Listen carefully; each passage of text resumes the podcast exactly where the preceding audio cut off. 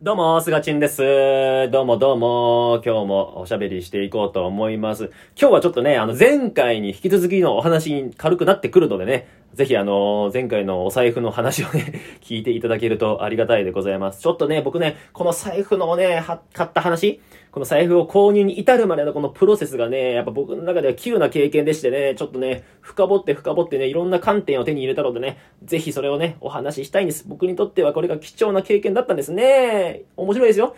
あの、あなたにとっては、みんなにとっては貴重な経験じゃないかもしれないんですけどね、その本人からしたらね、些細なことでも貴重な経験だったりするんですね。人それぞれ物語はありますから、面白いでございますね。さあ、やっていきましょう。ということでね、今日はね、あの、ネガティブ、NO! と Yes or No の No っていうあの感情が、えー、と出た時にちゃんと言語化した方がいいよねっていう話をしたいと思います。No ですね。それはしたくないとかね。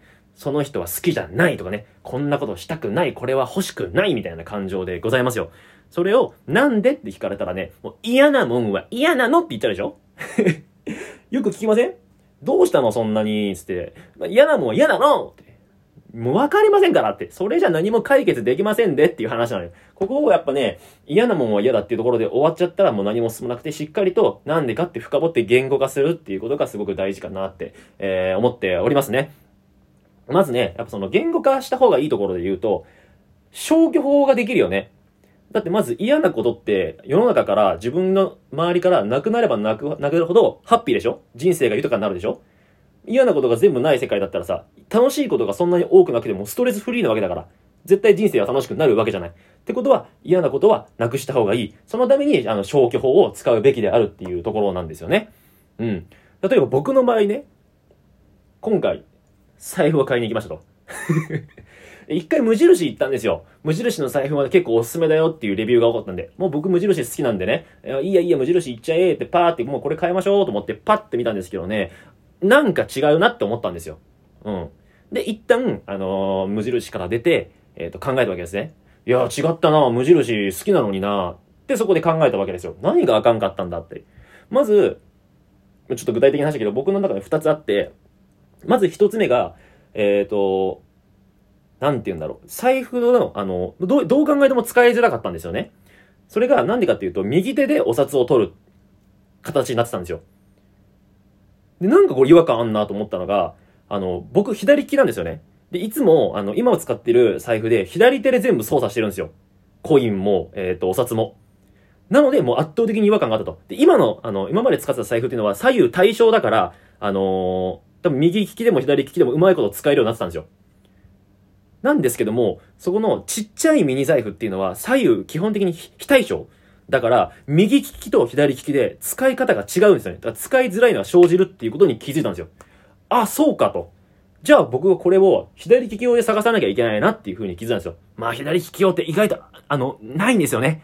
てかまず左利き用っていう概念があるんだっていうことにびっくりなんだけど。だから助かった。でちょっと使いづらいっていうところに違和感があったのが一つ。で、もう一個が、そもそもちょっとコンパクトじゃねえなと思ったんですよ。確かにコンパクトになってるんだけど、僕が求めてるコンパクトっていうのは、もっとちっちゃいやつだなっていう風に思ったんですね。なんでもっとちっちゃい方がいいんだろうってさらに深掘って考えた時に、いや、僕ポケットに入れるんで、ポケットに入れて違和感がない方が助かるんですよ。多分、そういう、えっ、と、理屈で、えっ、と、言語化して、えっ、と、それは違うなっていう答えにたどり着きました。ってなると、え、まず、えー、財布のその使いやすさ。要するに、その左手で操作できる左利き用がいいっていうのも、えっ、と、わかるし、かつ、えーもっとコンパクトで、これ以上の、これ以下のサイズじゃなきゃいけないなっていうことに気づける。つまり、その無印と同じようなものは消去されるというね。